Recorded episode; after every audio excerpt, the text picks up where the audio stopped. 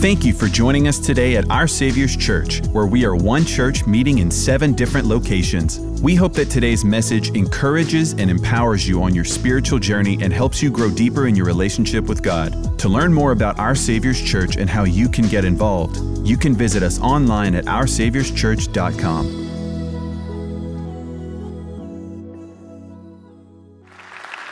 Welcome to our new uh, Christmas series called The Gift.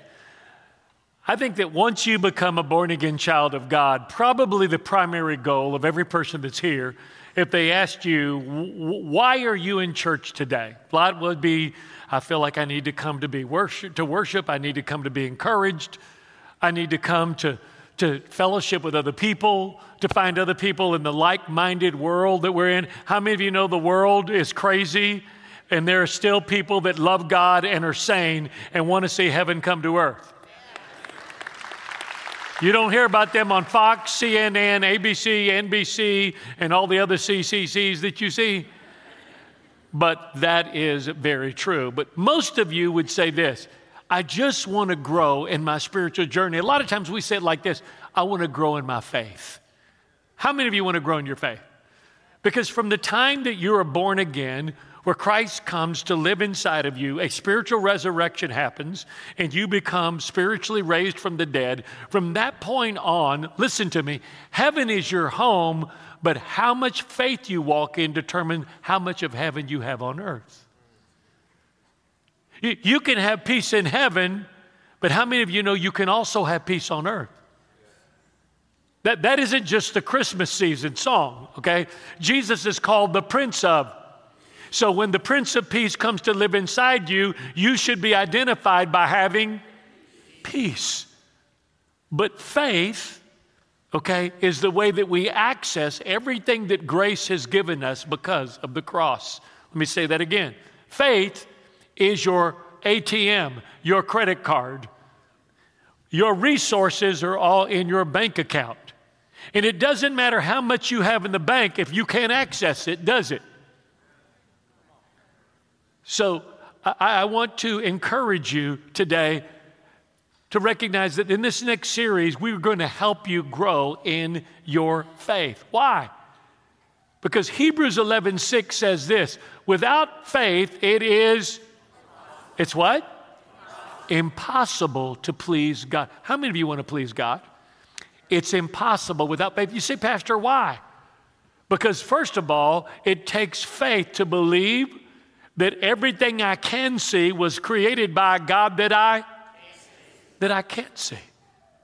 That I can't see. Now, a lot of times people go, Well, you, you just have faith. I mean, don't you just believe it came another way? No. Pastor, don't you believe it just came from evolution? No. You know what I call evolution? From goo to you by way of the zoo. You, have heard my poem about evolution that I taught my son Wesley, who's now with the Lord. First, it was amoeba beginning to begin, and then it was a tadpole with his tail tucked in. Then it was a monkey swinging through a tree. Now he's my professor with a PhD. I believe that it takes more faith to believe that everything came from nothing than it does to believe that all of creation came from a creator.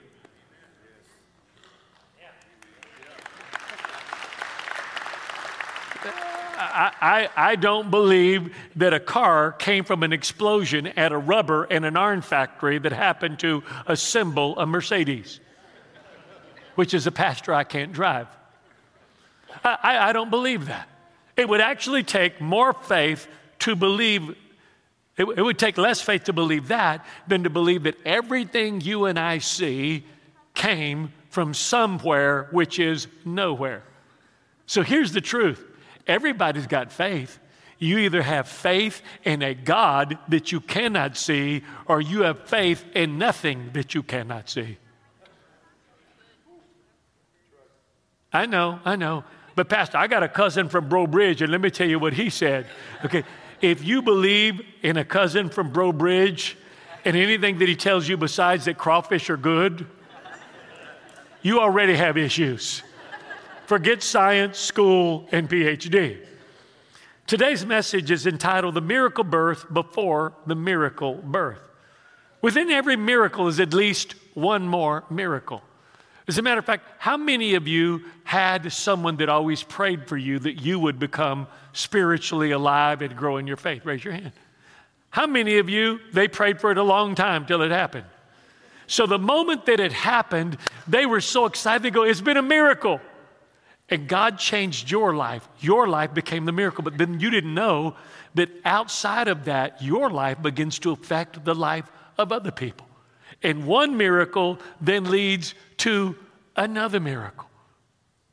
Today's story about the birth of Christ and the miracle birth before the miracle birth is just one of those stories. Before Christ was born in a cold, lonely manger, another miracle happened just six months before. Elizabeth, Mary, the mother of Jesus' and had given birth to what Jesus would say was the greatest child born among women. His cousin, John the John the Baptist. But as I've already told you, within every miracle is another miracle.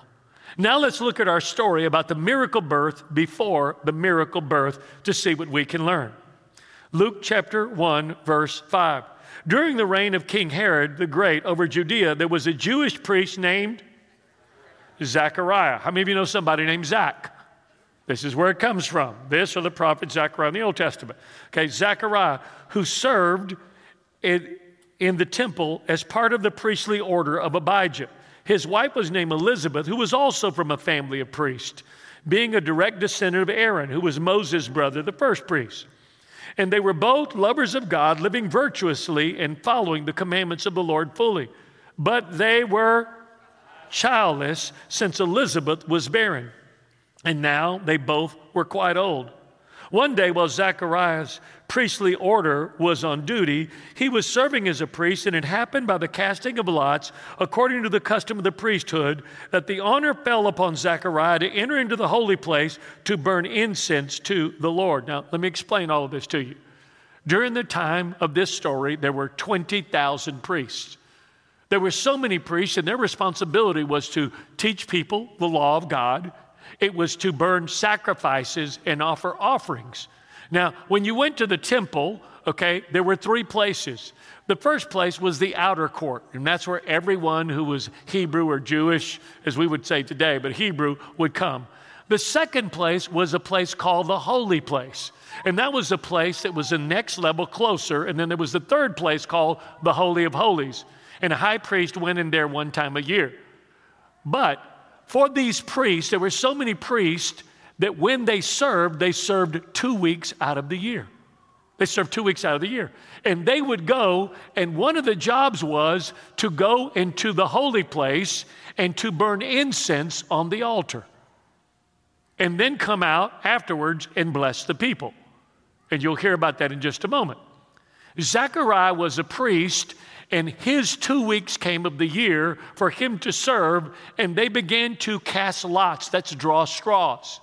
And whoever got the shortest or the longest one, whichever one it was, they got a chance to go into the holy place and burn incense on the altar before God and pray for one hour, and then they would come out and bless the people. That's what you're about to see happen right now, and that's the encounter that we're going to see as Zechariah goes in to burn incense in the holy place. It usually happened once in your lifetime if you were a priest. A large crowd of worshipers gathered to pray outside the temple at the hour of incense while it was being offered.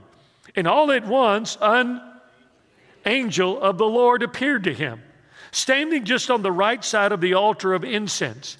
Zechariah was startled and overwhelmed with fear. But the angel reassured him, saying, What? Don't be afraid, Zechariah. God is showing grace to you, for I have come to tell you that your prayer for a child has been answered. Your wife Elizabeth will bear a son, and you will name him John. And his birth will bring much joy and gladness, and many will rejoice because of him. And he will be one of the great ones in the sight of God, and he will drink no or strong meaning he couldn't have been Cajun. But he will be filled with the Holy Spirit even still while in his mother's womb. And he will persuade many in Israel to convert and turn back to the Lord their God. And he will go before the Lord as a forerunner, the same power of the anointing of Elijah, the prophet of the Old Testament. He will be an instrument instrumental in turning the hearts of the fathers in tenderness back to their children, the hearts of the disobedient to the wisdom of the righteousness of their fathers. And he will prepare a united people who are ready for the Lord's appearing. Who is the Lord they're talking about? Jesus.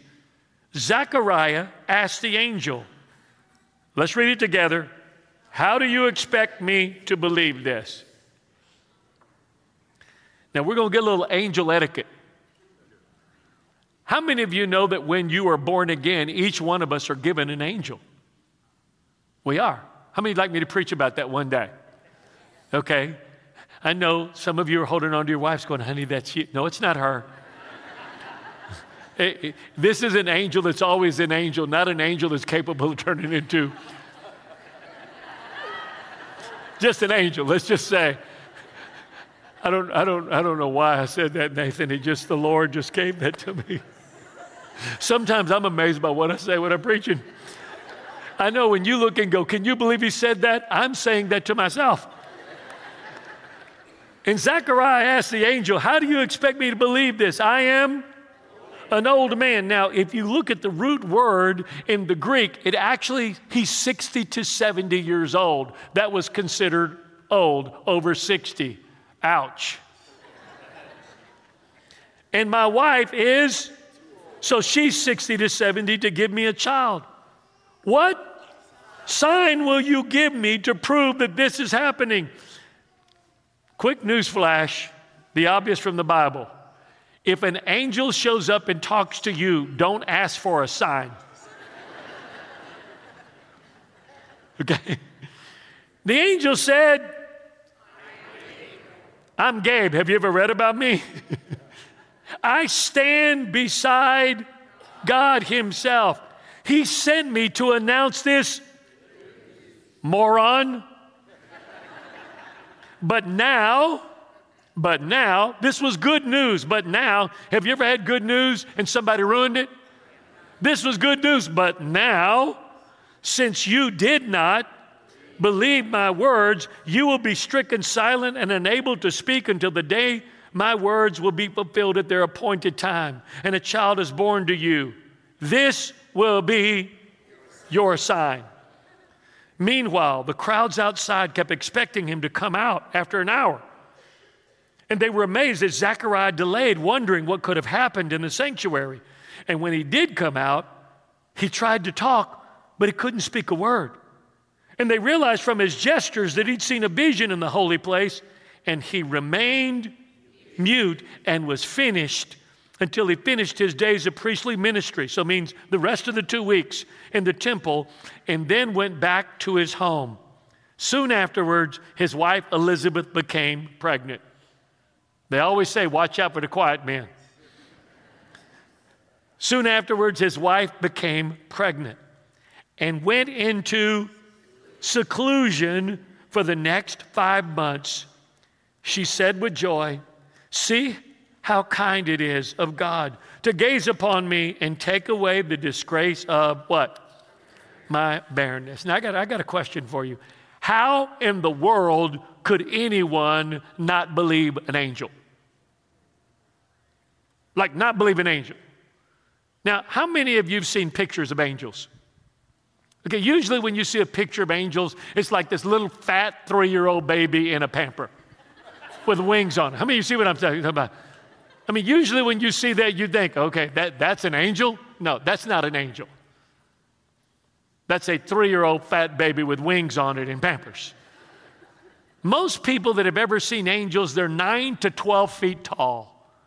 They're giants. They just appear out of nowhere. And their worst first words are terrible fear not. Okay, I'm telling you, if a 9 to 12 foot guy shows up anywhere I am and I don't know where he's from, I'm afraid.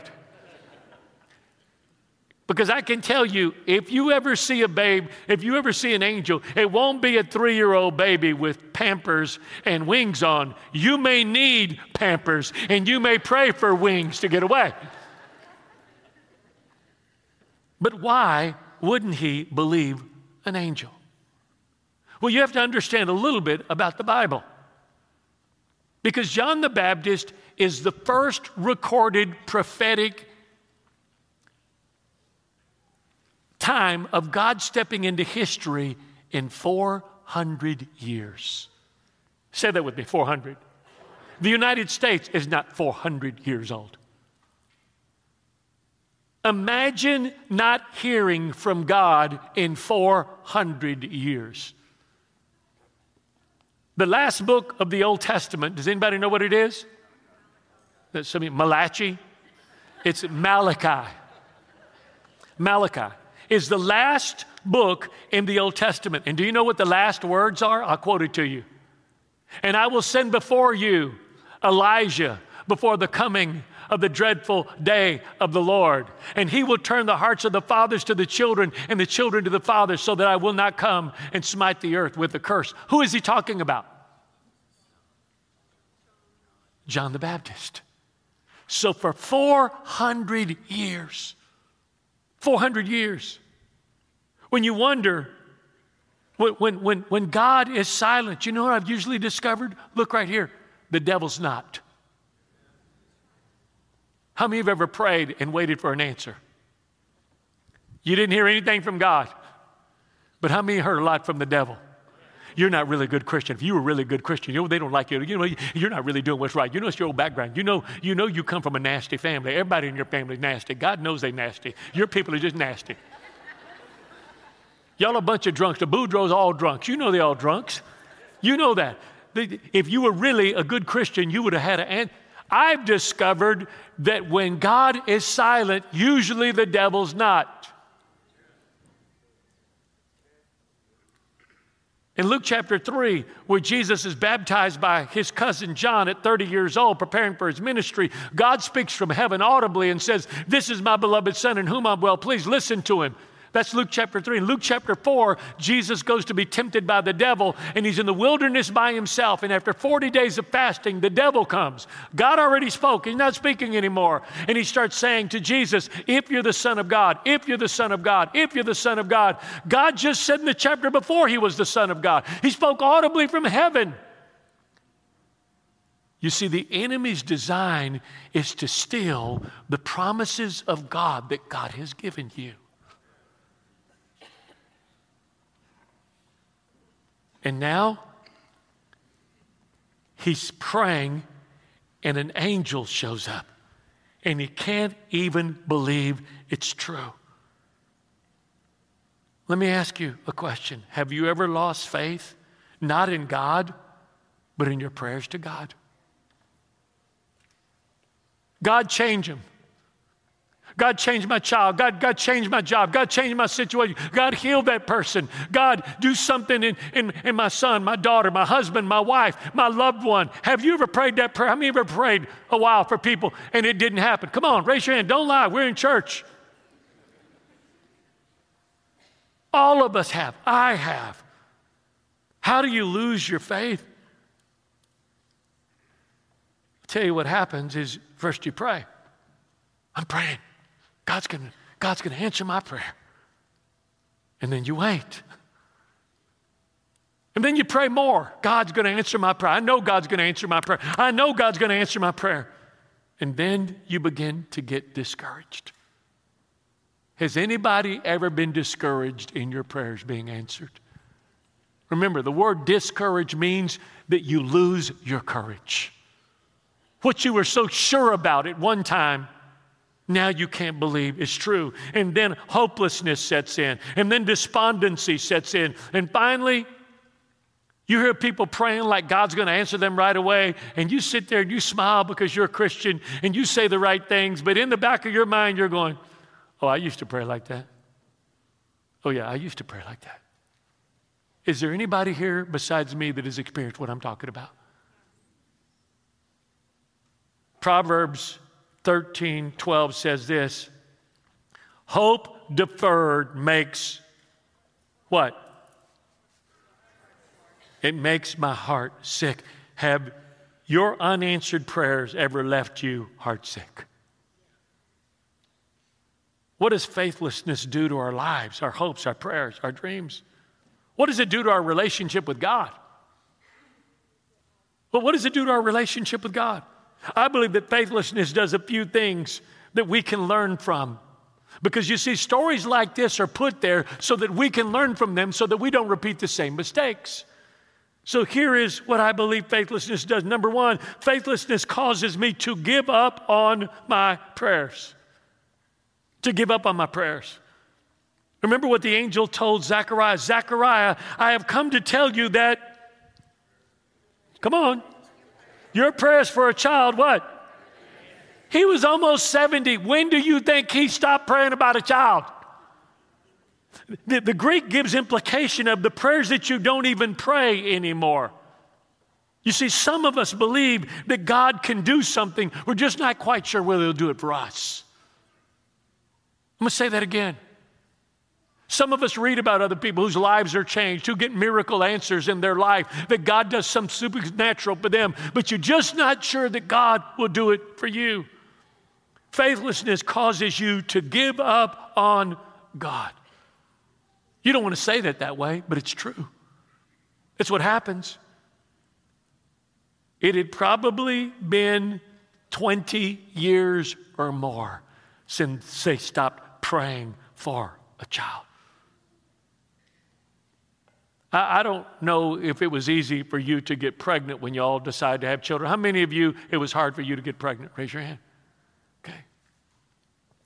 Michelle is the youngest of three sisters seven children in the family, and she was the first to get married. She was 18 and I was 23.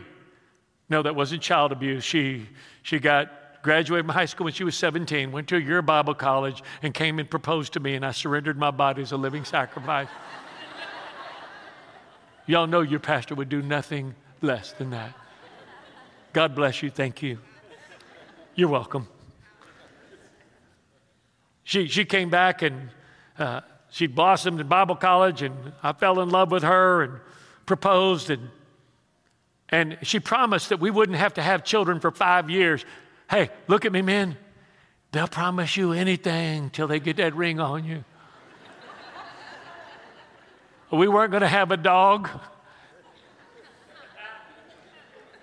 We weren't going to have a dog, and we were going to wait five years to have children. I've been married January the 15th in about less than 30 days. I've been married 42 years, and we may have had 42 dogs and cats. you say, Pastor, do you like dogs? I hate dogs. I know, I know, but Pastor, you don't know Fifi. If you knew Fifi, you would love Fifi. Look at me. I love you, but I hate Fifi. Dogs are fine where dogs belong, outside. Can I get somebody to say amen? When I'm preaching good, you got to help me. Dogs belong outside where dogs belong.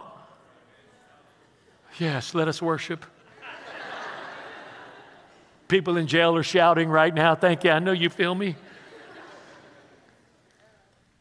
But Michelle, after a year, said, You know, I, I know I told you that we wait five years to have children, but, but I want a child now. And, and, and women, those of you that are single, let me help you. They don't fight fair. Yeah. Look at all these sad men here going. Acting all punkish, like. They don't fight fair. And so she started crying and doing all kinds of stuff. And then, and so finally I gave in and immediately she got pregnant. And I remember when we had the first pregnancy, she had two sisters that had been trying to get pregnant. That were, one was older than her, one was, I think, 45 years younger than her. And, and I mean, literally, every time we tried, if Michelle was carrying the laundry to the washer, she got pregnant. And every time she got pregnant, literally, it would be the, it would be the conversation How am I going to tell my sisters? How am I going to tell my sisters? And we would think about it and, and, and really, really pray, pray about it. And, and finally, she would call and say, Hey, hey, Weeze, I, I want to just share with you. I'm, you know, we, we, we, we're pregnant. And Lise would start crying. Now, each one of them ended up having a child later after in vitro, waiting, all kinds of things. Matter of fact, one of their children is, that child is here right now. And, and it was, but it was always every time we got pregnant, five times, the first conversation was, How am I going to tell Weeze? How am I going to tell Josette? And they would cry. And then Michelle would say, I'm sorry. And they go, No, we're, we're happy for you. We're happy for you. But we knew they were heartsick because every month, then the next month, then six months, then a year, then two years, then five years, then 10 years. And now it's not an issue of whether you can try. You are now called by what you can't do. They began to call Elizabeth barren. If you want to distinguish her from the other women in her block, well, you know her, she can't have kids. And now the angels showed up. And here's what he tries to tell Zechariah.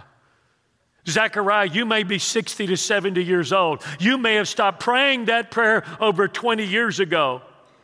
And your body might not be working to be able to produce a child, but your prayers are still pregnant with power, even though you stopped praying them a long time ago.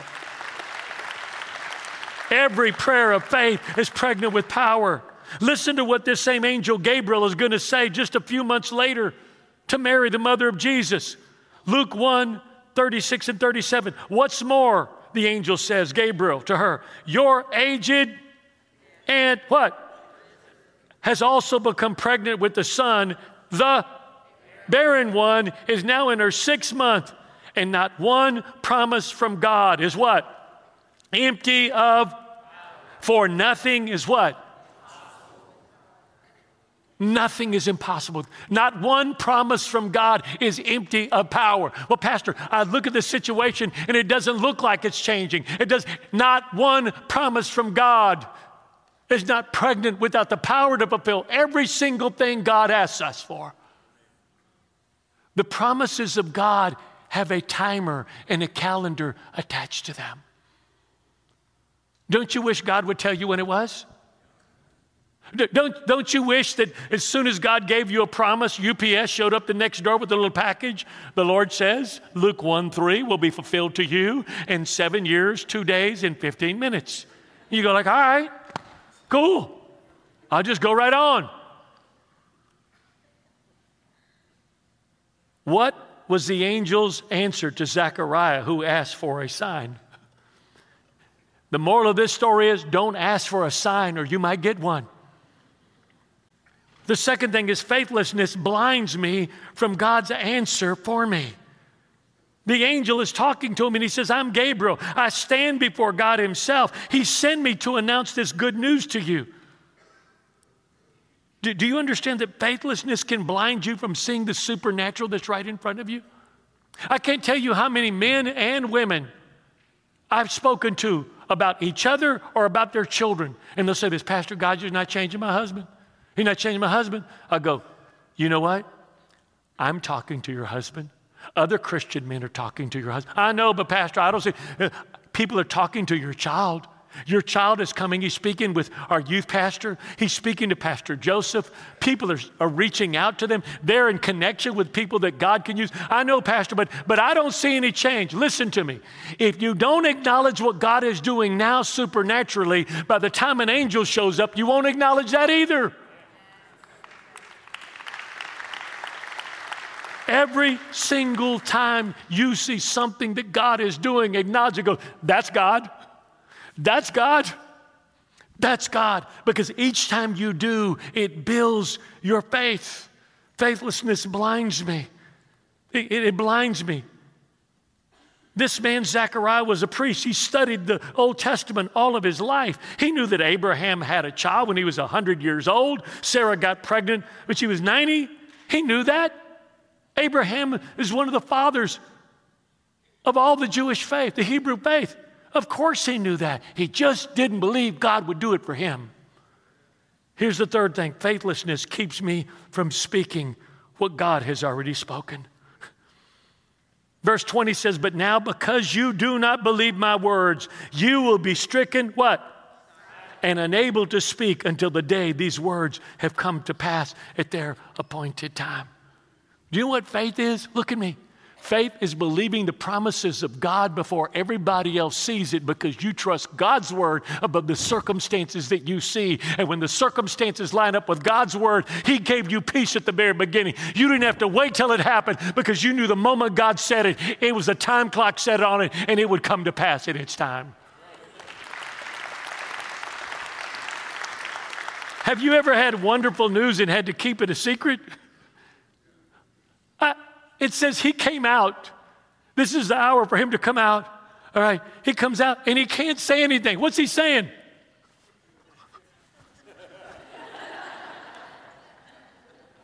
well, what, what, is, what is he saying?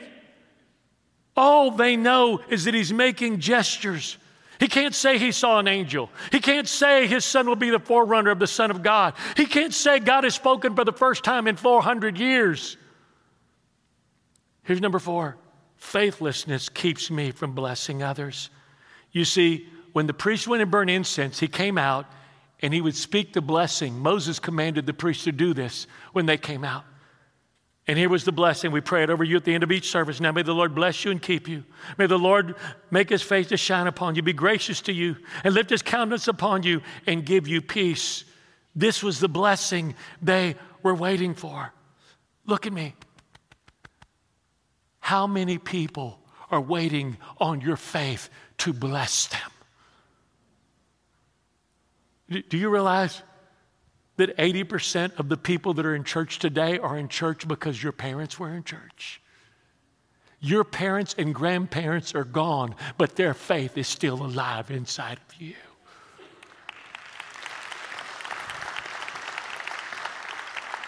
Who's waiting for your blessing? Here's the, the last thing faithlessness will keep you secluded when you should be speaking God's praises. What should Elizabeth be doing? How many have ever been to a shower, baby shower? How many have ever been to a baby shower for somebody in their 20s, 30s, 40s, 70s? I mean, you know what they should have been doing? I mean, could, wouldn't this be cool to be working at the maternity shop when Elizabeth came walking in? could, could I help you? I'm, I'm looking for some maternity clothes. Well, well, for who?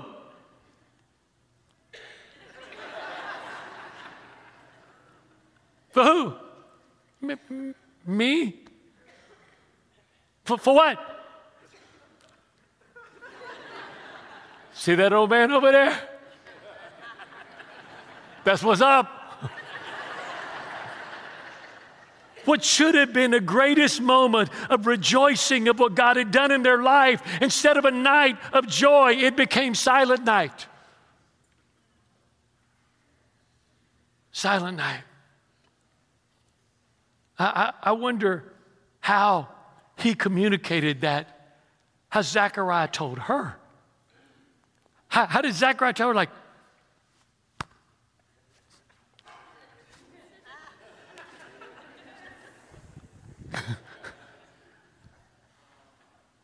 Look at me. I know your kids aren't where they need to be. I know your grandchildren aren't where they need to be. I know your marriages won't need to be. But you can take the promises of God that are yes and amen, and you can hold on to them, and you can be pregnant with them as though they're just as real as the day that you see it happening right before your very eyes. You can have the peace that keeps you to that point, the same peace. Jesus is called the Prince of Peace, and the same peace can keep you can keep you. You, you, know what's so amazing is when you look at this, when you think, what, what should he have done? What, what should Zechariah have done? If Zechariah could look back at the story all over again, what would he have done differently? That's important because that's what God wants to teach us today. I think he should have done three simple things. Number one, he should have relentlessly persisted in prayer.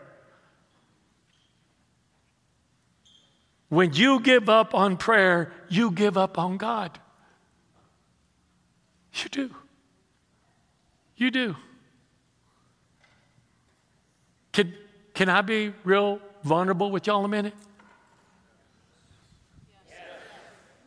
Every day of my children's life, from the time I laid hands on my wife's stomach, praying for them, I prayed the same prayer. The angels of the Lord surround them, plead the blood of Jesus over them to protect them and keep them. How many pray prayers like that over your children, family? Eight years ago, when Wesley was run over on Kaliste Saloom Street, and our whole family was rocked to the core, 20 years old. It was, many of you know, we didn't come to church for seven months. We went to grief counseling everywhere, and and it wasn't until almost a year later that one day I was reading my Bible by myself and I'm praying. Every day I'd prayed this prayer Lord, I plead the blood of Jesus over Jacob, Amy, Lily, Christian, Alex, Eli, Finley, Kate, Baby Shallow, Joseph, Rochelle, John Wesley. Wesley was in your arms. Haddon and Amberly Grace. I, I, I would pray that prayer, but I would say Wesley, not Wesley was in your arms. And I realized It'd been a year since I ever prayed that prayer. That, that when that happened, I didn't even realize it. I stopped praying that prayer. What should Zechariah have done? Number one, relentlessly persisted in prayer. Prayer keeps us connected to God.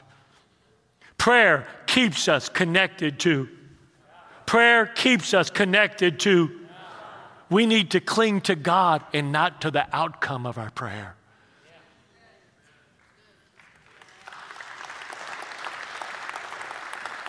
Prayer doesn't work because it's prayer. Prayer works because there's a God who loves us, sees, hears, and cares. That's why. The goal of prayer is relationship. It's not just getting my request. Could it be that my prayers are not being answered because God knows if He answered them, you would no longer relentlessly pursue Him for a relationship because you'd get what you want?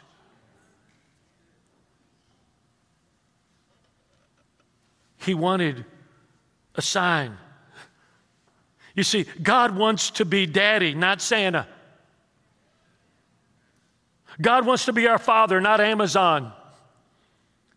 Santa only exists to fulfill our requests. God desires to have a relationship of love with us and to meet with us as the lover of our soul.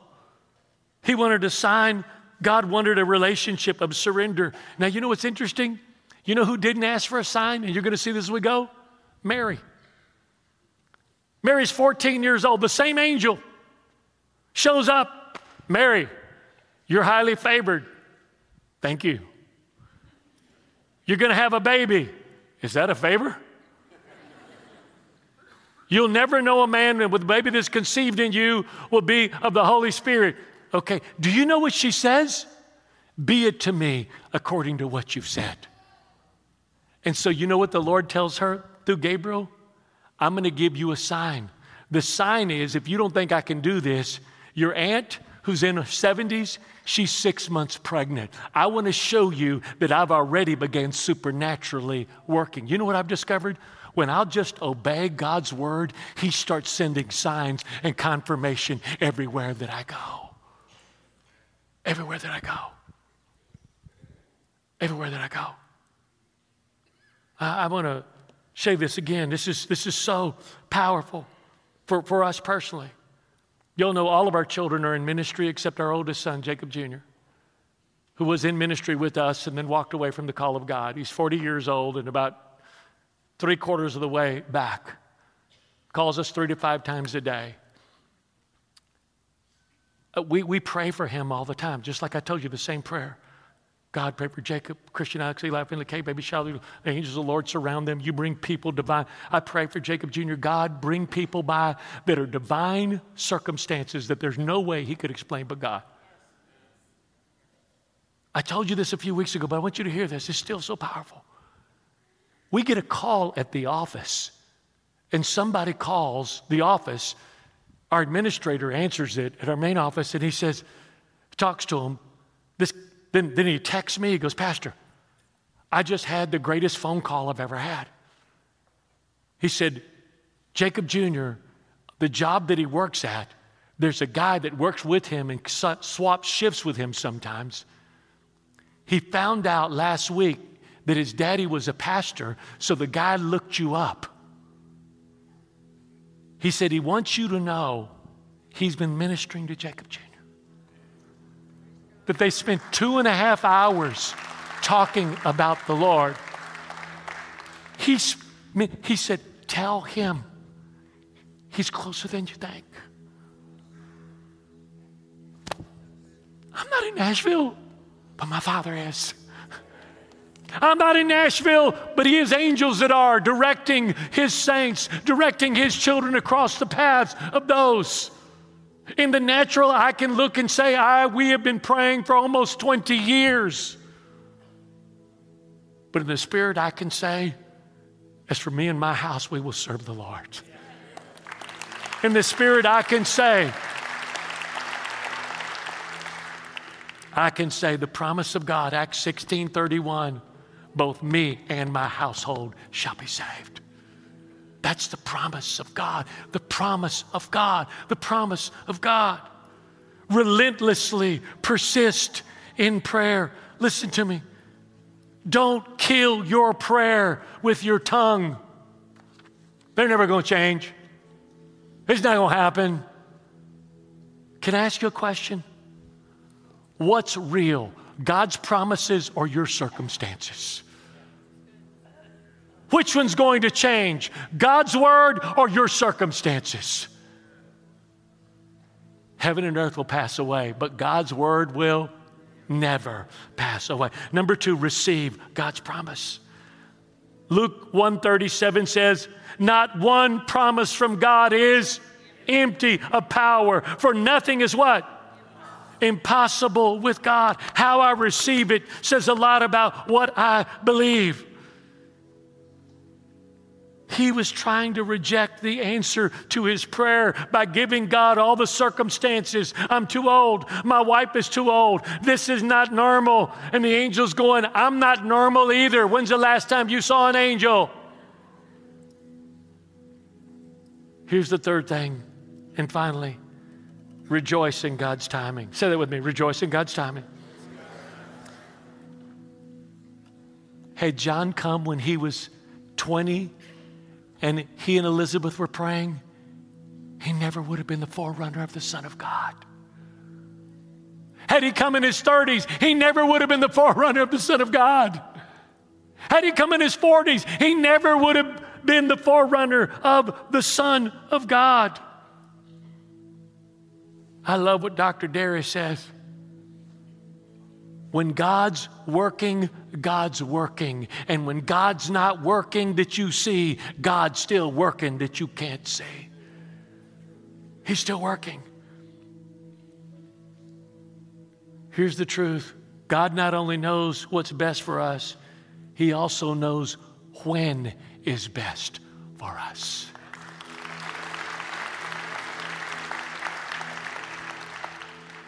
Listen to all the angel told Zechariah God is showing you grace. Your prayers have been answered. His birth will bring you joy and blessing. Many will rejoice because of him. He will be one of the great ones. He will be like Elijah. He will turn people's heart to God.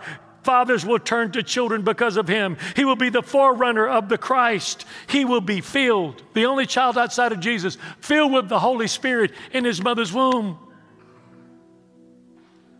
What God is doing is always bigger than me, and it's always bigger than what I see. There is always a miracle in our miracle. What would Jesus say about his son? Matthew 11 11, Jesus says this I tell you the truth, of all, of all who have ever been born, read it with me.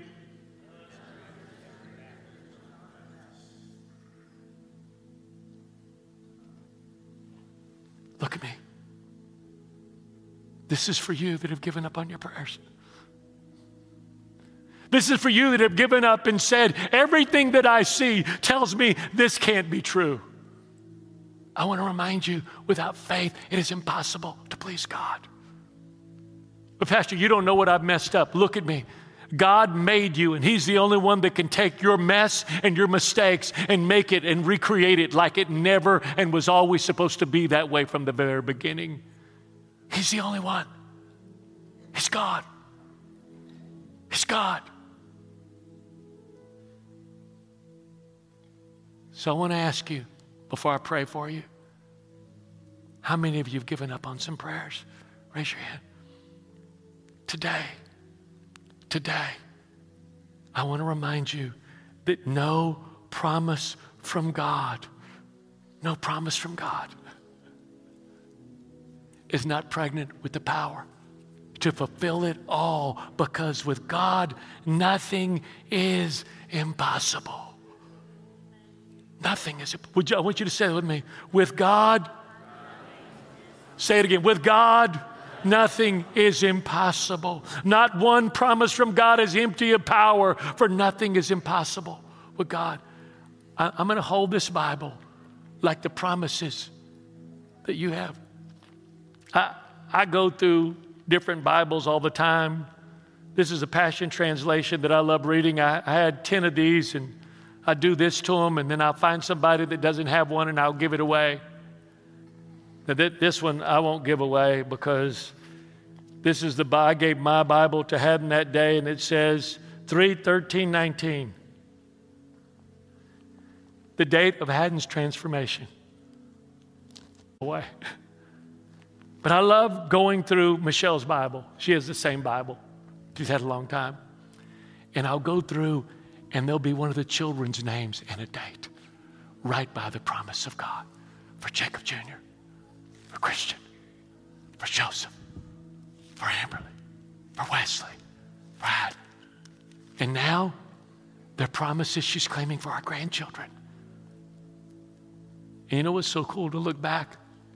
15 years ago, she had the promise from God for what it took 15 years to see today.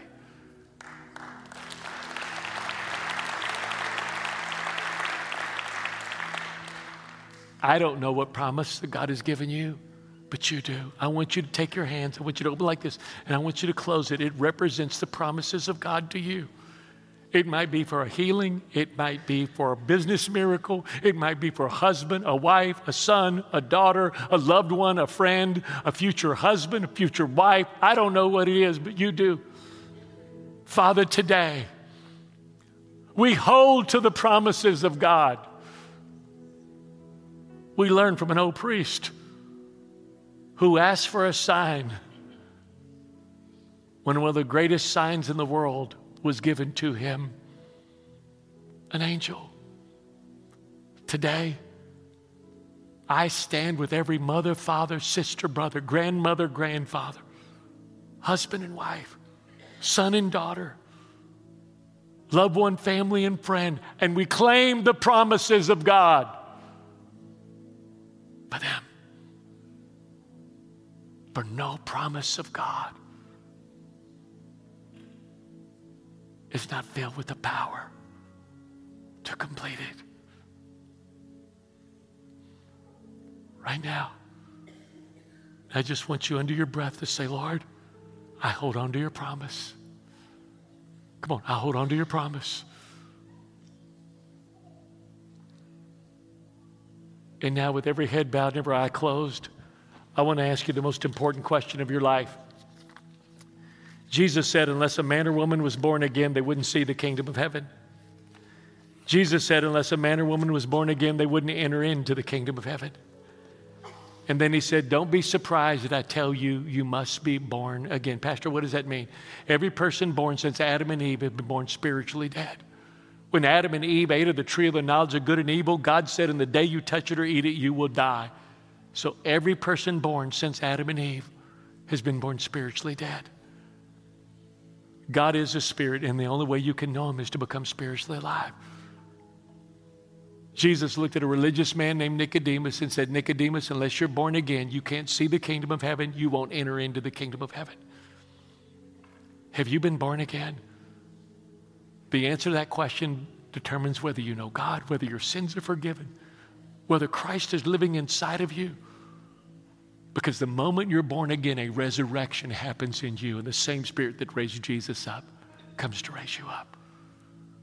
So, with your heads bowed and your eyes closed, if you're here and you say, Pastor, I believe in God and I believe in Jesus, but I've never prayed to be born again. would you pray for me today? Today, I want to begin my spiritual journey. I want to know God. I want to know God. I want to become spiritually alive. I want a new beginning. I want to know Him. If that's you, I'm going to count to three, and on the count of three, I'm going to ask you just to raise your hand. And then I'm going to pray for you. It's as easy as ABC. A, admit that you're a sinner. B, believe that Jesus Christ became your sin bearer and He died for your sins so you wouldn't have to die with your sin. And C, confess Christ. One, God brought you here. Two, nothing is ever an accident. He's been reaching out to you over and over, pursuing you. And now's your time to become born again. Three, if that's you, raise your hand high. Raise it high, yes. 1, 2, 3, 4, 5, 6, 7, 8, 9, 10, 11, 12, 13, 14, 15, 16, 17, 18, 19, 20, 21, 22, 23, 24, 25, 26, 27, 28, 29, 30. You can put your hand down. 31, 32, put your hands down. Last 10 seconds. Pastor, I didn't raise my hand with these 30, but I should have. I know it's what I need. My heart's beating out of my chest. I don't know why I've been waiting. I didn't raise my hand, but I should have. Raise it and wave it at me right now. I'm asking this last time for you. Okay. I see that. I see that. Yes, I see that. Yes, yes, yes, yes. I see all those. Yes. Okay, now, church, let's pray out loud with all of those who raise their hand to be spiritually raised from the dead, to have a new beginning, to know God. Let's pray out loud. Dear Lord Jesus, I believe you're the Son of God. I believe that on the cross, you took my guilt, my sin, and my shame, and you died for it. I believe you faced hell for me so I would not have to go. And you rose from the dead to give me a place in heaven, a purpose on earth, and a relationship with your Father. Today, Lord Jesus, I turn away from sin to be born again. Today, God is my Father, Jesus is my Savior, and I'm born again. In Jesus' name, amen. Don't you enjoy that message from Pastor Jacob? Would you stand up on your feet with me? And we have prayer partners at the front if you need prayer. Would you bow your heads as I bless you before we leave? Now may the Lord bless you and may He keep you. May He make His face to shine upon you and give you peace. And may all that you set your hand to, may it be both for God and for His kingdom. And as your pastor, I bless you in the Father, His Son Jesus, and the all abiding Holy Spirit. In Jesus' name, amen. We'll see you all next week.